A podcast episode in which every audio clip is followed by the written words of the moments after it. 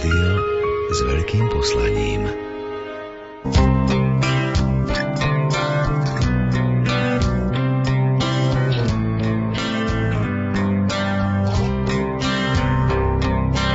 Dobrý deň, vitajte pri počúvaní relácie Vyznania. Odborníci pracujúci na Strojníckej fakulte Technickej univerzity v Košiciach spolupracujú s lekármi pri výrobe chýbajúcich častí kostí a rôznych ďalších implantátov. Mnohé sú unikátne v celosvetovom meradle. Aj o tom budeme hovoriť v nasledujúcich minútach. Taktiež sa dozviete o tom, ako vyzerá dnešné ukrajinské mesto Užhorod a vypočujete si informácie o dôležitosti poskytnutia prvej pomoci hneď po nehode. Priestor v dnešných Vyznaniach ešte dostane Centrum sociálnych služieb Vita Vitalis v Prešove. Reláciu pripravili Jakub Akurátny, Jaroslav Fabián a redaktorka Mária Čigášová. Želáme vám nerušené počúvanie. Hej, no tak hlavu hore, ty na to máš. Keď chceš, preplávaš more, preskočíš pláž. Viem, že máš silnú vieru, nakoniec dojdeš k cieľu. Stačí len uveriť a zázrak sa stal.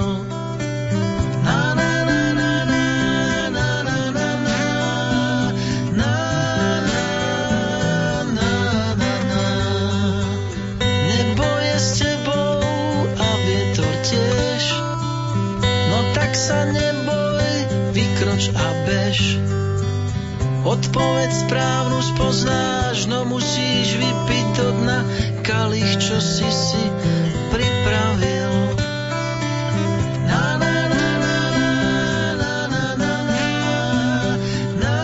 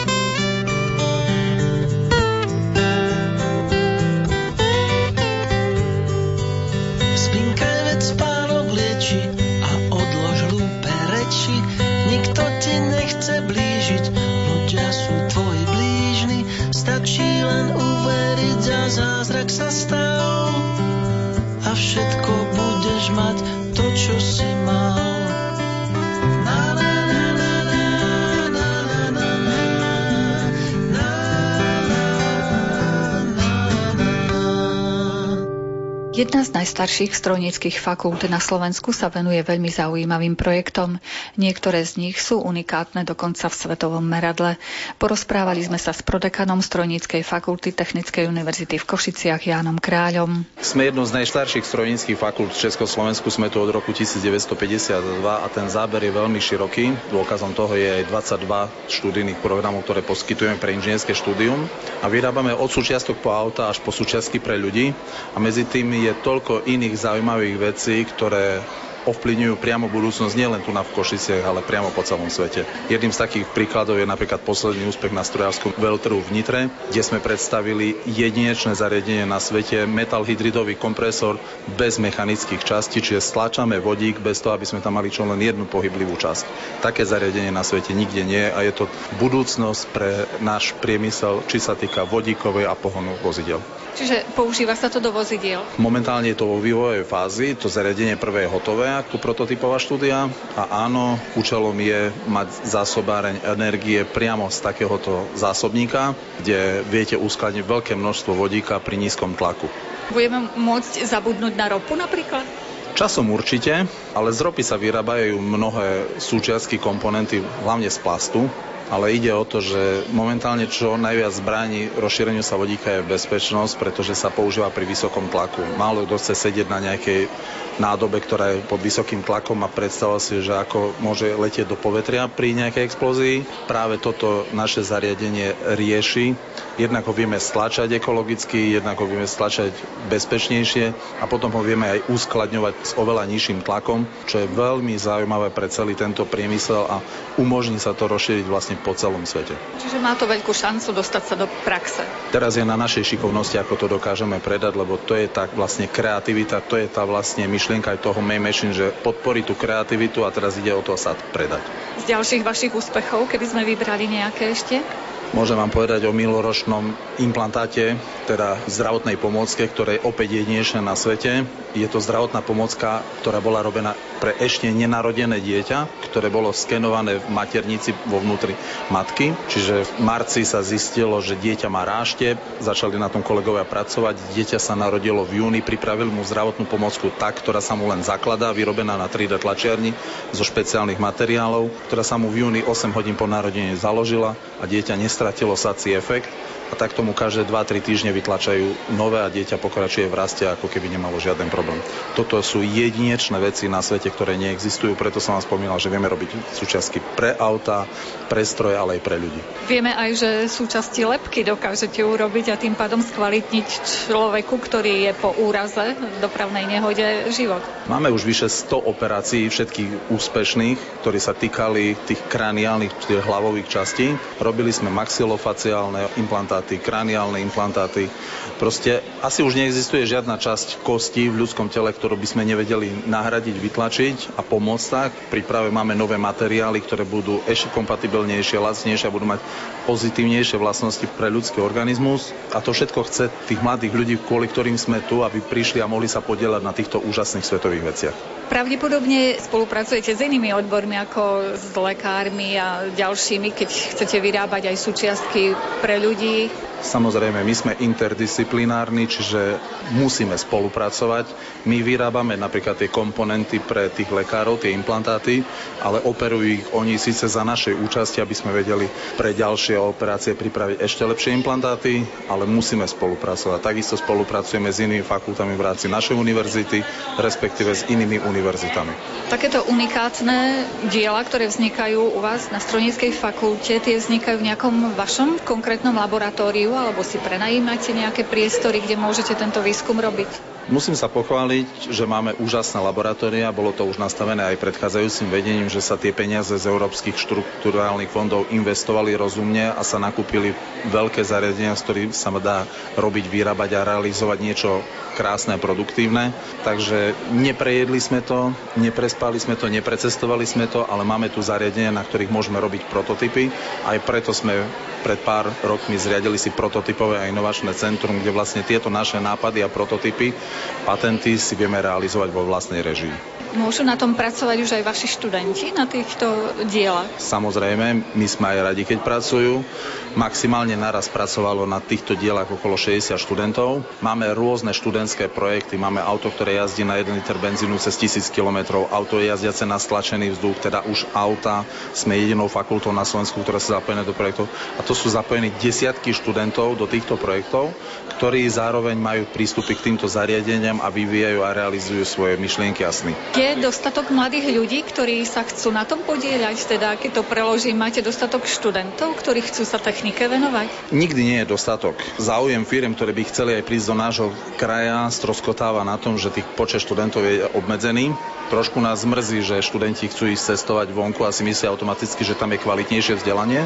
Tu ich všetkých vyzývam, príďte sa pozrieť ku nám a skúste sa ísť porovnať hoci kde inde vo svete, aby ste si to vedeli porovnať a určite mi dáte za pravdu, že sme minimálne tak dobrý ako inde vo svete. Nebojíme sa porovnania a boli by sme radšej, keby tu ostalo väčšie množstvo študentov, ktorí by sa chceli do toho zapájať. Musia to byť ale kvalitní študenti, pretože my sme kvalitná škola. Spolupracujete, predpokladám, aj so zahraničnými univerzitami a pracoviskami, tak na ilustráciu, keby ste zo pár ich vybrali. Jednak je to spolupráca tu nás s regionálnymi školami v okolí Vyšegrádskej štvorky, ale samozrejme Európska únia, to je náš prvoradý priestor, ale takisto máme spoluprácu s univerzitami v Amerike, kde paradoxne sa chodia profesori na biomedicínske inžinierstvo učiť ku nám práve na výrobu tých implantátov, pretože v tomto sme naozaj jednička vo svete. Vyzvali sme mladých ľudí, aby prišli sa pozrieť a možno aj nastúpili na štúdium na vašu fakultu. Môžeme takýmto spôsobom osloviť aj dievčatá? Je tu priestor pre ich realizáciu?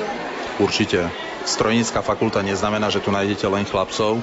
Je tu množstvo dievčat, ktoré, čo je úžasné, vedia nájsť po skončení školy uplatnenie a to si nemôžu dovoliť povedať mnohé iné školy.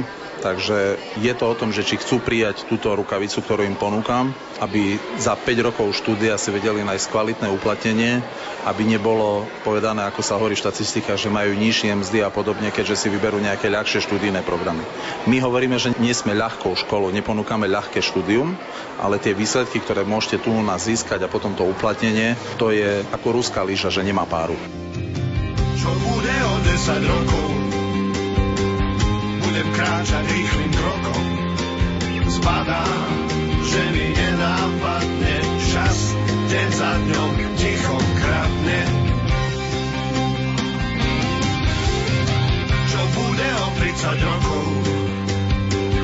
Nebudem už dravý sokol, miesto teba budem v rukách, držať možno nášho vnuka. Keď žil môj dedo, vravel mi neraz, každé potom bude neskôr teraz. Každý má svoj predpísaný údel.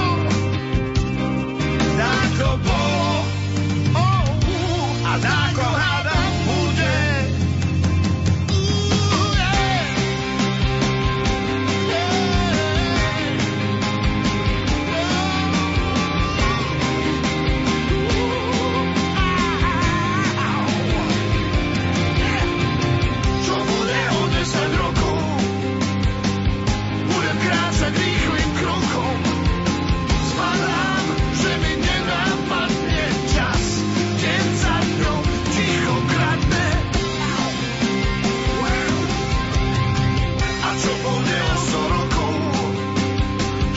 Stáť už bokom a ja bokom od všetkého, dva metre pod čerstvým snehom. Už celé polstoročie ponúka svoje služby Centrum sociálnych služieb Vita Vitalis na Volgogradskej ulici v Prešove. Vekové rozpätie jeho klientov s ťažkým zdravotným postihnutím je od 3 rokov do dovršenia dôchodcovského veku. Naším hosťom pri mikrofóne je riaditeľka centra Iveta Nemčíková. Do roku 2016 sme boli len domov sociálnych služieb, ale tým, že sme zriadili špecializované zariadenie pre ľudí s Parkinsonom, Alzheimerom a demenciou, tak sme sa premenovali na Centrum sociálnych služieb. Komu venujete svoju pozornosť a koľkým teda klientov? Kapacita nášho zariadenia je 155, z toho máme 18 detí, 38 ľudí v špecializovanom zariadení a zvyšok je teda domov sociálnych služieb. Sú to všetko klienti s ťažkým zdravotným postihnutím, s kombinovaným postihnutím, mentálnym postihom, telesným postihom, stupeň odkázanosti 5-6, takže to hovorí za všetko. Kto sa im venuje? S akým tímom pracujete? Najviac voľnočasových aktivít, keď to takto okrem teda opatrovateľského a ošetrovateľského personálu, lebo toto je v našom prípade veľmi dôležité vzhľadom na ich ťažké zdravotné postihnutie, tak tie voľnočasové aktivity zabezpečujú inštruktori sociálnej rehabilitácie a máme aj ergoterapeuta. No a v rámci týchto aktivít skutočne to je tak rôznorodé, pretože prispôsobujú svoje činnosti schopnostiam a záujmu predovšetkým klientov, takže pracujú s prírodnými materiálmi, s drevom, s papierom, s tkaninou, s rôznymi textíliami a ozaj tie výrobky, keď to takto môžem nazvať, že výrobky sú veľmi cenné pre mňa tým, že je tam vložený kus srdca každého klienta, ktorý sa na tom podielal. Keby sme mali aj video, tak by naši poslucháči videli, že niektoré sú priam také umelecké výrobky, ktoré vaši klienti robia. Mnohí napriek tomu, že sú dajme tomu imobilní na vozíkoch, tak majú skutočne tú jemnú motoriku veľmi dobrú, lepšiu ako ja častokrát, lebo keď tam zájdem a niečo robia a chcem im pomôcť a mi povedia, pani riaditeľka, nechajte, vy nám to dobabrete. Takže ozaj je to pravda a snažia sa a veľmi veľmi ich to baví a je vidieť na nich to, že pokiaľ sa venujú týmto aktivitám, tak aj tá psychická pohoda je lepšia. Určite sa nezhoršuje ten zdravotný stav, no a vravím, v neposlednej miere ten čas plodne využitý prispieva aj k tomu, že oni si tú jemnú motoriku trénujú, pretože pri ich postihnutí je ozaj otázkou času, kedy sa začne zhoršovať ten stav, takže sa to pretaví aj do tých samoobslužných činností, že sú ešte schopní čo to zvládať. Takže ja vravím, že toto je gro, okrem teda tej opatrovateľskej a ošetrovateľskej činnosti, tak toto je ozaj veľmi dôležité. Čo chcem ešte povedať, že v rámci toho voľného času nie sú to len činnosti, kde niečo teda vyrábajú, aby zase to nevyznelo tak, že ich nutíme robiť, ale veľmi často u nás sa organizujú športové hry, posedenia vonku, pod altánkom hrajú, vyrobili nám dievčata také veľké človeče, sa tam hrá, kvízy rôzne, posedenie pri hudbe, spievajú. Takže už keď je teraz napríklad teplo, u nás sa ozýva stále spev a smiech a proste zábava a takýmto spôsobom sa snažíme im spriemniť ten pobyt u nás. Chodívate niekedy aj vonku, treba do mesta na nejaké aktivity, teda ak to zdravotný stav tých klientov dovolí? Všetkých sa zúčastňujeme, čo sa deje v meste. Oni aj sami idú, ale aj samozrejme tí, ktorí potrebujú pomoc, tak to organizujeme. Či sú to dni mesta, nejaké trhy, alebo čokoľvek sa deje, aj počas Veľkej noci napríklad, počas sviatkov, takže zúčastňujeme sa na tom dianí v meste, aj na športových podujatiach, vystúpeniach hudobných skupín, do divadla chodíme. Ozaj tá škála je veľmi široká. Neetabluje sa tam u vás nejaký, čo ja viem, zbor alebo nejaká taká zaujímavá skupina medzi tými klientmi? Že ich niečo spája, nejaké to hobby? Ja som už dlho tam, kde som, 17. rok a v tých začiatkoch prvých takých 5-7 rokov mali sme dokonca tanečnú skupinu ľudí na vozíkoch. Bolo to úžasné, pretože tí, ktorí ako tak chodia, tak s tými vozičkami im pomáhali a bolo to nádherné vystúpenie. Niekoľkokrát sme sa prezentovali aj na doskách divadla Jonáša Záborského, ale žiaľ, ten zdravotný stav sa za tie roky natoľko zhoršil, že už je to pre nich problém. Aj dvihnúť ruky a nejaký pohyb urobiť v sede. Takže toto nie, ale máme nadaných ľudí na spev, spievajú dueta nádherné také, že človek má husiu kožu a slzy v očiach a je to prekrásne. Beriete do svojho tímu treba z dobrovoľníkov, ktorí by vám niečom pomohli? Už dlhoročne nás navštevujú dobrovoľníci aj v súčasnom období a v podstate odkomunikujú naši pracovníci s nimi, čo kde je potrebné. Včera napríklad boli s našimi babenkami zo špecializovaného zariadenia na vychádzke pri Torise, pretože im žiaľ nedovoluje ich onemocnenie ísť samým vonku, takže v doprovode môžu ísť, alebo prídu, hrajú s nimi človeče alebo nejaké hry. Podľa vás je dôležitý aj kontakt so svojou rodinou, teda kontakt vášho zariadenia, rodiny a klienta, tá spolupráca všetkých troch je dôležitá pri tom zdravotnom stave toho človeka? Na toto kladieme veľký dôraz, pretože ja zastávam myšlienku, že rodina je to, čo nás drží nad vodou a je to vidieť, veľmi je to vidieť ten rozdiel u klientov, kde ten kontakt s rodinou sa nám nepodaril nadviazať, pretože tie vzťahy sú tak narušené, že ani po rokoch nechcú sa kontaktovať a tá psychická pohoda tých ľudí, ktorí majú pravidelný kontakt, dokonca mnohých tá rodina berie na sviatky alebo v lete na pár dní domov, čo oni v podstate preto žijú. A na to sa veľmi tešia a prídu z domu a to nie je konca kraja, čo rozprávajú o zážitkoch a to je to úžasné. Rodina je skutočne základ. Aj keď už ten človek potrebuje tú 24-hodinovú starostlivosť, ale rodina by nemala ostať bokom, pretože ťažko sa znáša človeku zmena jeho životnej pozície a keď na to ostane sám, je to o to ťažšie. Takže preto sa snažíme my, zamestnanci, nahradiť tú rodinu aspoň tým ľudským a milým prístupom. Čím vás a váš tým obohacuje práve táto práca, ktorá vôbec nemusí byť ľahká, keďže naozaj s ťažkými diagnózami pracujete? Táto práca je, ja budem za seba rozprávať, je pre mňa školou života. Naučila som sa, že ak už nevládzem, tak ja idem k deťom, k ťažko zdravotne postihnutým deťom, ktoré nekomunikujú, ozaj len posunkami sa vyjadrujú, sú na vozíkoch. Ale tam prídem, tam je tak úžasná energia, že po pár minútach, ja ako keby som si dala Red Bull alebo niečo, ozaj ma naplňa energiou, radosťou. Tam je to všetko také čisté, úžasné, úprimné. Zase u dospelých klientov tiež sa človek veľmi veľa učí každý deň, pretože každý z nás, čo tam pracujeme, máme svoju rodinu a či chceme, či nie, niektoré situácie si premietame aj do nášho súkromného života a jednoducho, keď viem, ako bolo ublížené klientovi zo strany rodiny, tak viem, že to v živote neurobím voči svojim blízkym. Aj to nás učí veľmi veľa. Učí nás to pokore, neskutočnej pokore, pretože nikdy predtým som si neuvedomovala, že každému z nás sa môže život zmeniť v minúte. A vážiť si to, čo máme, je asi to najúžasnejšie. A aj keď to už niekto múdry povedal predo mnou, ale je to pre mňa pravda alfou a omegou, to najvzácnejšie, čo môžeme dať tomu druhému, je náš čas. A oni si to veľmi vedia vážiť. Je to ozaj práca, ktorá je ťažká. Je niekedy tak ťažká, že človeku sa nechce ráno ani vstať, tak je unavený z predošlého dňa, ale na druhej strane je to práca, ktorá naplní jeho srdce a jeho dušu.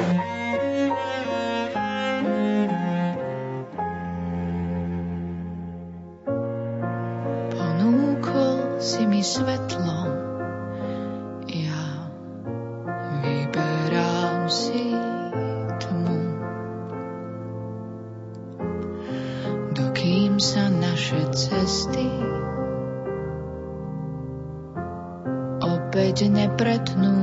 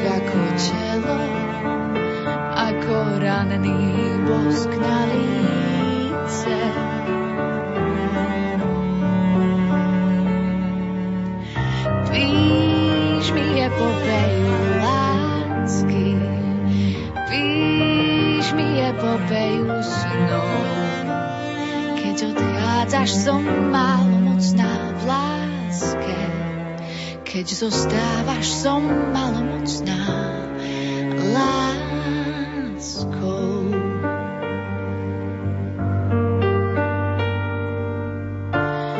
Veď aj vesmír má svoj koniec, aj my sme dočasní.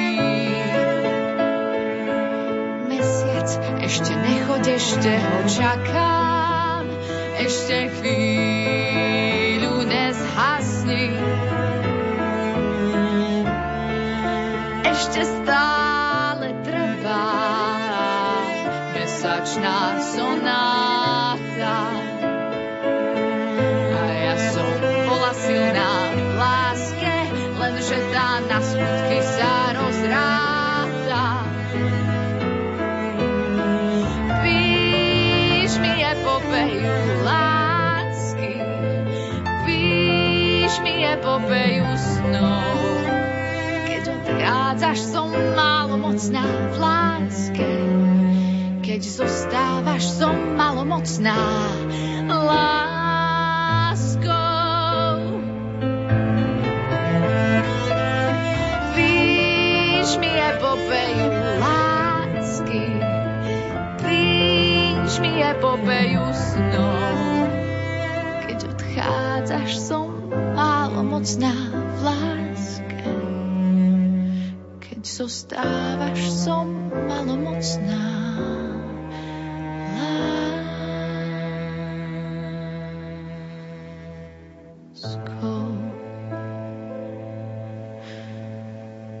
Ukrajina dokáže každého návštevníka očariť, či už pamiatkami, ktoré poukazujú na bohatú históriu tohto štátu, alebo aj krásnou prírodou a výbornou kuchyňou.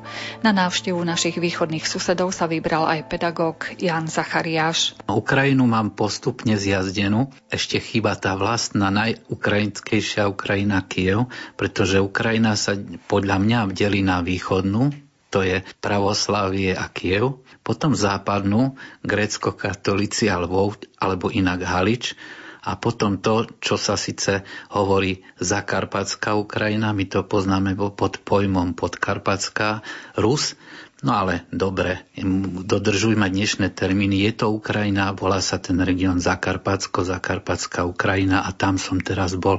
Boli to posledné 3 dni mesiaca júla, čiže cesta bola Mukačevo, Užhorod, Mukačevo. A tak tiško poviem to naše, lebo to predsa len nie je náhoda, že sa volá Zakarpatská, lebo tento región, aj keď sa pozrieme na televízne noviny, na správy o počasí, jednoducho vidíme to, že tam pokračuje Uhorsko, sa stáča, ale to tie Karpaty. Karpaty nekončia Tatrami, idú cez Podkarpatska, stáčajú sa až do Rumunska. No a táto časť Ukrajiny alebo Podkarpatia, tej Rusy, bola i v Uhorsku a potom každý dobre vie, že aj v Československu v medzivojnovom období. A v tých mestách, čo ste tam videli? Vraveli ste, že Mukačevo a Užhorod? Širší pojem je po stopách Jana Pavla II. V tom zmysle, že vidieť jedno plúce Európy a druhé, tak to sa nám teraz kamarátom podarilo to západné vidieť na začiatku Benelux a východné sa dotknúť východnej viery a východnej civilizácie európskej týmto smerom, ale teraz idem na nižšiu rovinu, to také východoslovenské, gréckokatolícke. Gréckokatolík a východňar by mal vidieť Mukačevo a Užhorod, lebo sú tam také kontexty naozaj neuveriteľné, až teraz to človeku dochádza, môžem o tom hovoriť. Aké kontexty, nože prezraďte? No tak už samotné mestá Mukačevo a Užhorod. Máme mukačevské biskupstvo, z ktorého sa 1818 oddelilo prešovské gréckokatolícke biskupstvo. No a gréckokatolíci, my vieme príbeh gréckokatolíkov o ich kontinuite viery s Rímom na Slovensku, ale vieme aj to, že i napriek tomu bolo utvrdené jednota viery s Rímom prostredníctvom Užhorodskej únie z roku 1646. Na Užhorodskom hrade sa zišli, bol to podnet drugetovskej rodiny a jagerského biskupa, teda vyznanie viery katolického danú k pápežovi tých východných duchovných otcov, východných kňazov. Takže ten pojem Užhorodská únia sa konal v 17. storočí na Užhorodskom hrade. Dokonca je to v takej celej kontinuite únii, ktoré siahajú predtým Brezlitovská únia v Polsku, predtým Florenská únia a tak ďalej. Mohli by sme ísť do minulosti. Tak to v Užhorode sídli mukačevský biskup. To je zaujímavé. Mukačevské biskupstvo, ale už sídlo má biskup v Užhorode.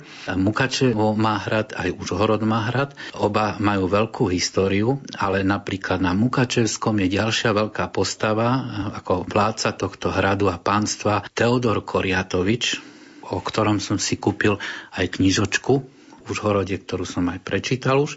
Je to veľká, keďže som stredovekár, veľká postava stredovekých dejín a hlavne Rusinov. Ešte moja babička v medzivojnovom období mala nejaké cirkevné dejiny v rusinčine písané a tam je pololegendárny príbeh, že Teodor Koriatovič bol litovského rodu v stredoveku a keďže bol boj o moc na Litve, tak ho príbuzní vyhnali z Podolia na juhu Ukrajiny a prichýlil ho uhorský král Žigmund Luxemburský a dal mu Mukačevský hrad s panstvom. Mal kedysi Teodor takú veľkú moc, že až po Šariš vládol ako župan. Založil napríklad baziliánsky kláštor v Krásnom Brode a údajne založil aj na Černečej hore, založil na Černečej hore Mukačeve tiež baziliánsky kláštor, ktorý teraz vlastnia sestričky, ale pravoslavné, ale moskovského patriarchátu, nie jednotnej ukrajinskej cirkvi, ale moskovského. Ten Mukačevský kláštor na Černečej hore bol dlho spojený s gréckokatolíckou cirkvou. Mimochodom, čo budem chodiť do dávnej minulosti, otec biskup Gojdič tam ako bazilián tiež žil, pôsobil, vstúpil do rehole a bol tiež na Černečej hore. No a vrátim sa k Teodorovi Koriatovičovi, k tej stredovekej postave. Možno niekomu nič nehovorí táto postava, keď poviem tak bližšie, a možno ma aj počuli minule, že on bol prvostupňový bratranec Vladislava Jagelonského, poľského kráľa, ktorý si vzal za manželku svätú Hedvigu, kráľovnu. Takže on nebol obyčajné knieža, ale bol z veľmi vysokej rodiny. Tak tento bol prichylený na Mukačevskom hrade a tam cítiť jeho prítomnosť, aj socha a všetko, aj výstavné exponáty s jeho menom sú spojené. Tak Mukačevský hrad, Užhorodský hrad, Mukačevské mesto, Užhorod. Myslím, že Mukačevský hrad je spojený aj s históriou Františka II. Rákociho. Mám taký dojem. Áno, opäť moja babička spomína si na svoje mladé, neboha už dávno, spomínala si na svoje mladé roky, keď hovorila, že a Zríni Ilona tak bránila ten hrad. Áno, sme v dobe protihabsburských povstaní, ona sa druhýkrát vydala za Imricha Tökeliho. Ten je pochovaný síce v Kežmarskom evanjelickom chráme, ale Zrínska Helena a jej syn známy František II. Rákoci ležia tu v Košiciach v dome. No a ešte potom poviem znovu o tej krypte v dome, lebo to zase súvisí aj s Užhorodom. A skutočne v dobe, kedy Tökeli bol mimo, ona bránila pred cisárskymi hrad tak energicky, a je tam aj socha Súsošie, kde je so svojím mladým chlapcom, synkom Františkom II. Rákocim, že teda pochválne o nej písala celá Európa, ba dokonca zmluvy s ňou viedli aj také postavy ako osmanský sultán, čo bolo pre moslimský svet nepriateľné, aby moslim rokoval so ženou. Čiže až tak vysoko si Zrínsku Helenu vážili. Ona nakoniec musela kapitulovať, lebo to bolo zbytočné, aj strata ľudí a vôbec zbytočná námaha, ale veľmi dlho odolávala a bránila hrad. A je to až neuveriteľné, by som povedala, že aké odhodlanie mala tá žena. Taká žena, áno, taká veľká žena, ale keď ešte zase odskočím teraz z Mukačeva do Užhorodu, tam pri katedrále biskupskej v Užhorode je aj socha, trikrát som si odfotil, Márie Terézie na území bývalého Sovietskeho zväzu, tak sa mi nechcelo veriť. Áno, tie ženy, významné.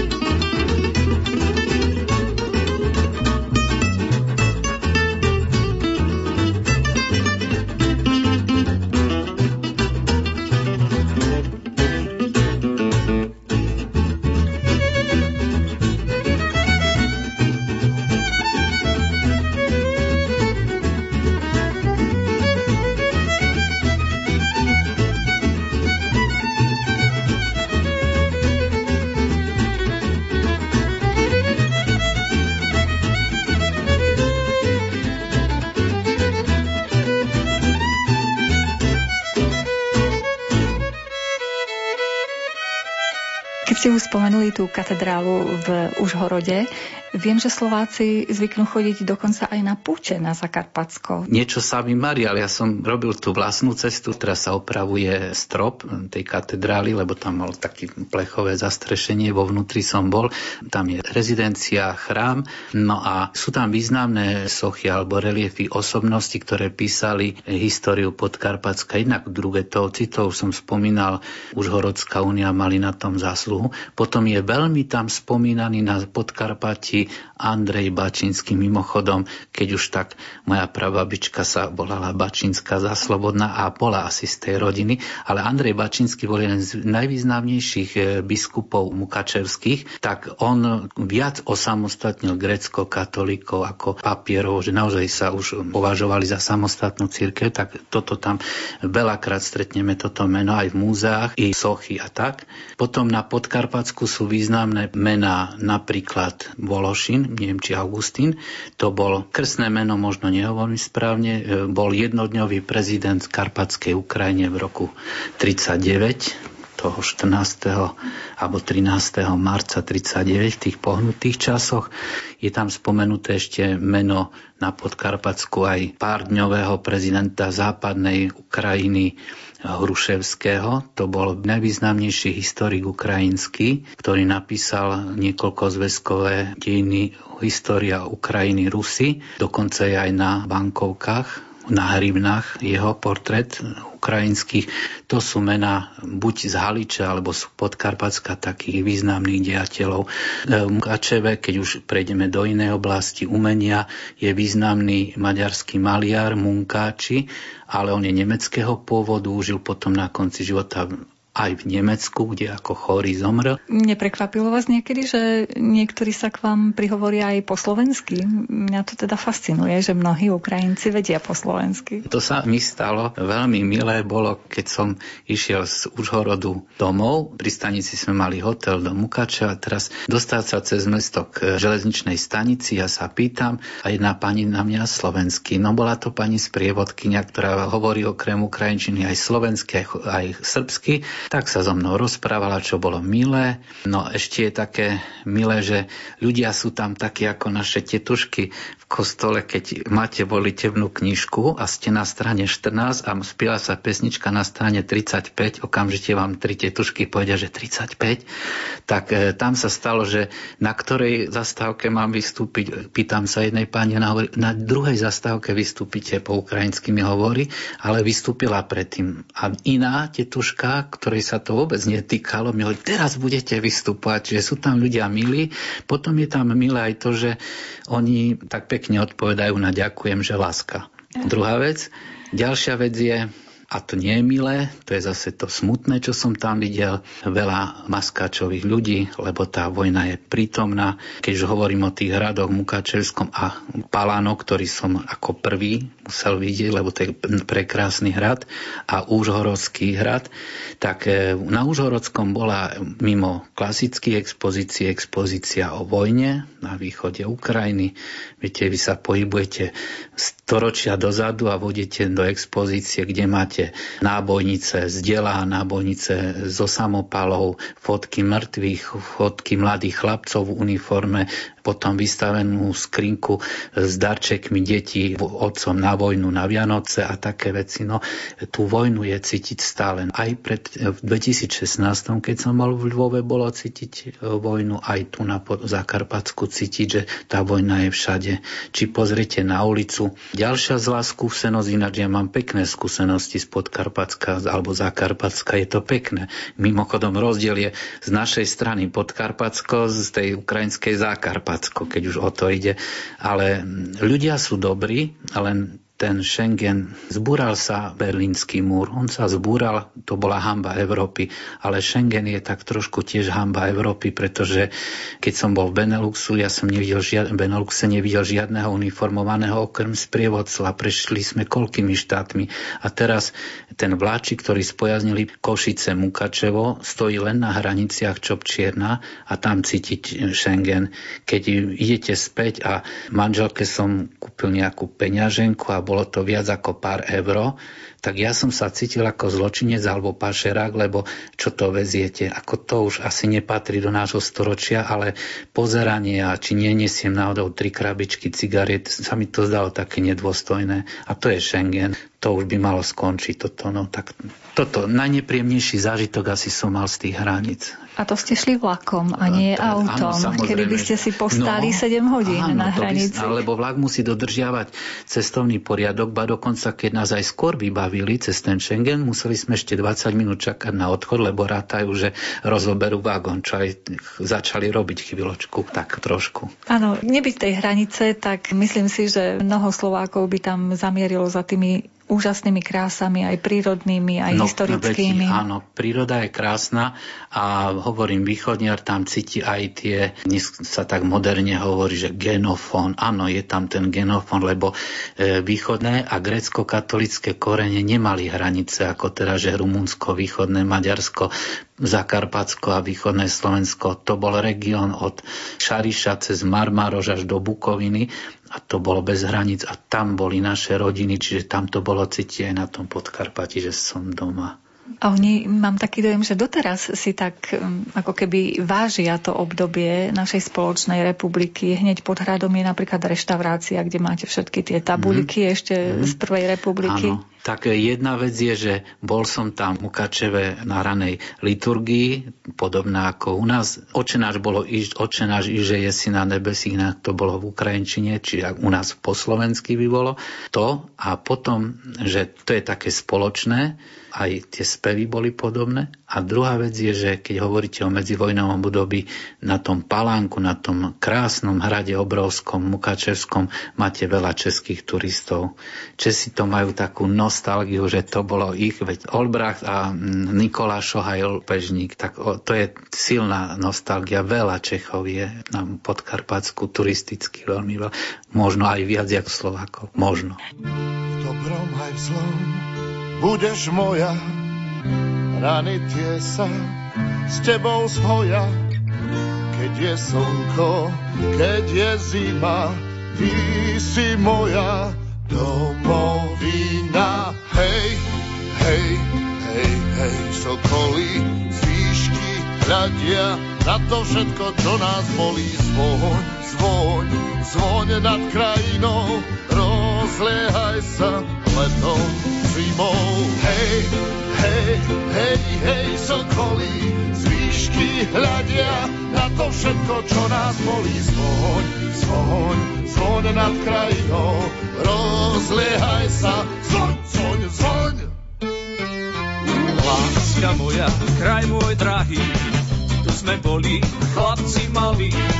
Raz ma nájdeš pod tou hlinou, letia vtáci nad krajinou.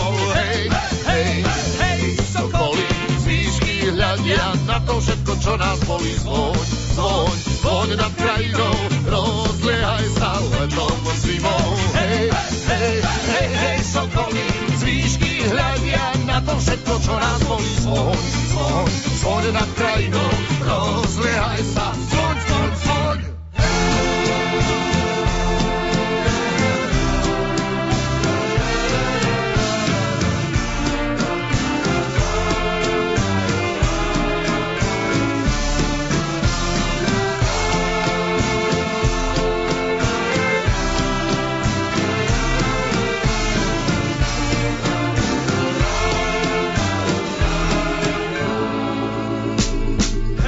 Beznámne čornín vody, síl na koňa, kozák molody, pláče molodá divčina, ide kozák čukari.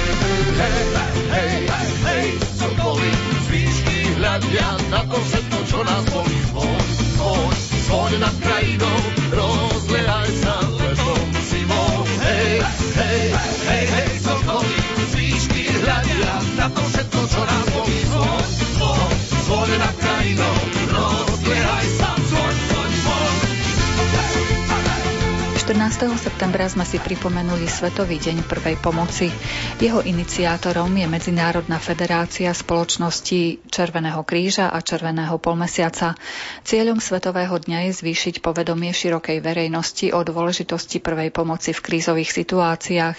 O tejto téme sme sa porozprávali s riaditeľkou Územného spolku Slovenského Červeného kríža Košice okolie Helenou Kmecovou. Štatistiky nás učia, že dá sa zachrániť život, ak naozaj tomu človekovi prvé chvíle po úraze alebo po nejakom nešťastí, po nejakej príhode poskytneme prvú pomoc. A my sa snažíme práve v tento deň prvú pomoc propagovať, hovoriť o nej, ukazovať, že sme tu, že vás to naučíme. Robíme rôzne prezentačné akcie a hovoríme o tom. Viem, že niekedy v spolupráci s policajným zborom aj kontrolujete vodičov, či dokážu poskytnúť prvú pomoc, ktorú teda zo zákona majú povinnosť poskytnúť, ak sú súčasťou nejakej havárie. Aké sú výsledky? Dokážu vodiči poskytovať kvalifikovanú prvú pomoc?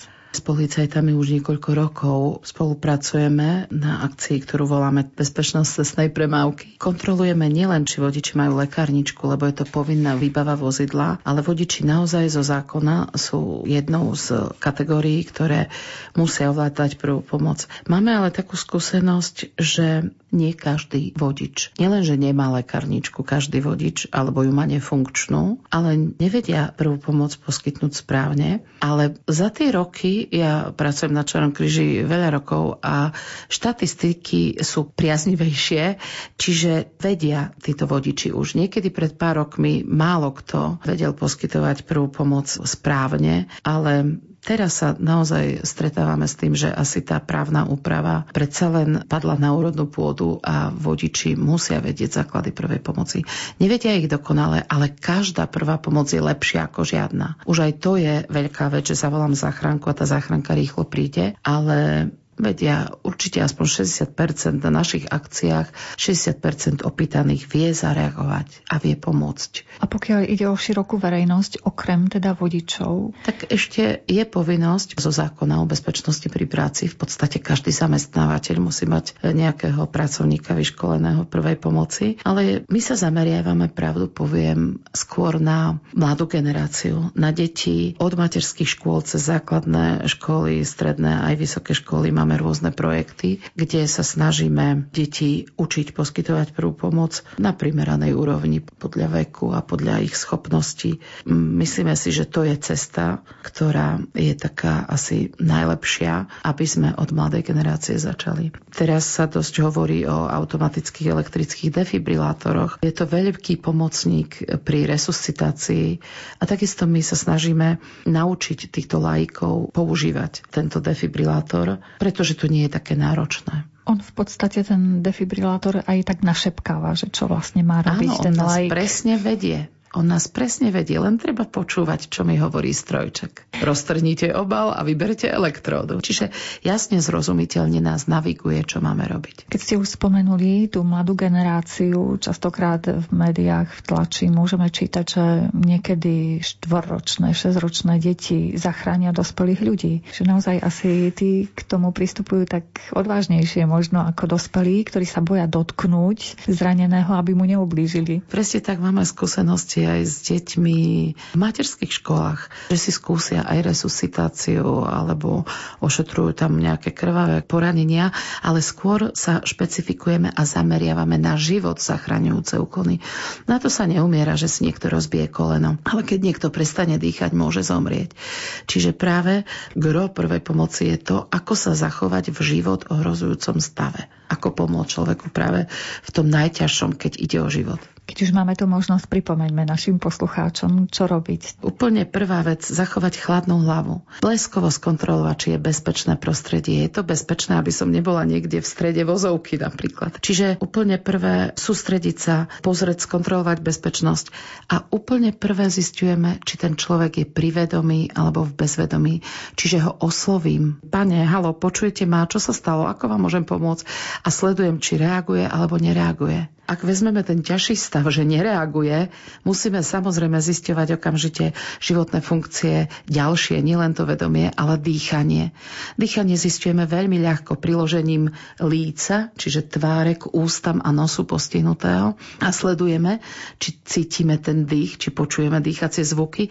A takisto, ak dáme ruku na bránicu, veľmi jemne dáme otvorenú dlan na bránicu, tak cítime, či sa dvíha alebo nedvíha, či dýcha tento človek alebo nedýcha. Ak nedýcha, je to vážna vec, čiže naozaj ide o život, je v bezvedomí, nedýcha, musíme okamžite konať, čiže niekoho poveríme, aby volalo záchranku, ak niekto je pri nás, ak nie, okamžite volám záchranku a musím dávať resuscitáciu, musím oživovať.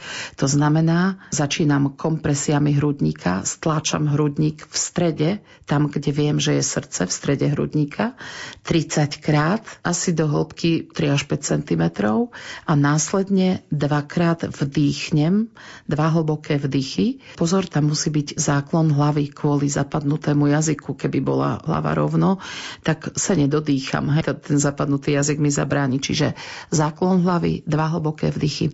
Ak by som nemohla dýchať, lebo napríklad sú zranené ústa, alebo mám nejakú zábranu, lebo je, čo ja viem, zvracal, alebo tak aspoň robím kompresie hrudníka aj bez dýchania, pretože určitá zásoba kyslíka ešte je v organizme a naozaj my tými kompresiami hrudníka rozprúdime krv, hlavne podstatne, aby sme ho rozprúdili teda do mozgu, aby malý krvný obeh, takzvaný malý krvný obeh fungoval medzi mozgom a srdcom. Anjeli lietajú nízko a Boh je blízko tých, čo veria, že zázraky sa majú hľadať. Anjeli lietajú nízko a Boh je blízko nás. Čo vieme, že zázraky máme čakať. Poď, zachráňme lásku, veď vieš pre nás. Tak poď, zachráňme lásku, ak dáš, dá ti viac. Ľuďom vždy niečo chýba, majú ten čudný zvyk na svet sa stále dívať, bez krítiel anielských. Ľuďom vždy niečo chýba, ten sviatok každý deň končí sa každá chvíľa a viac už nepríde.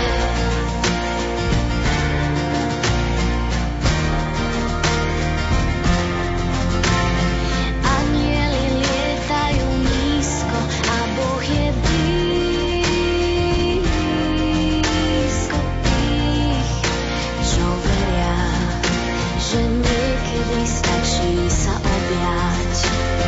Anjeli lietajú nízko a Boh je blízko tých, čo v daždi ako stromy pri sebe stoja. Poď, zachráňme lásku, veď vieš pre nás. Tak poď, zachráňme lásku, ak dáš, dám ti viac. Ľuďom vždy niečo chýba, majú ten čudný zvyk na svet sa stále dívať, bez krítiel anielských. Ľuďom vždy niečo chýba, ten sviatok každý deň končí sa každá chvíľa a viac už nepríde.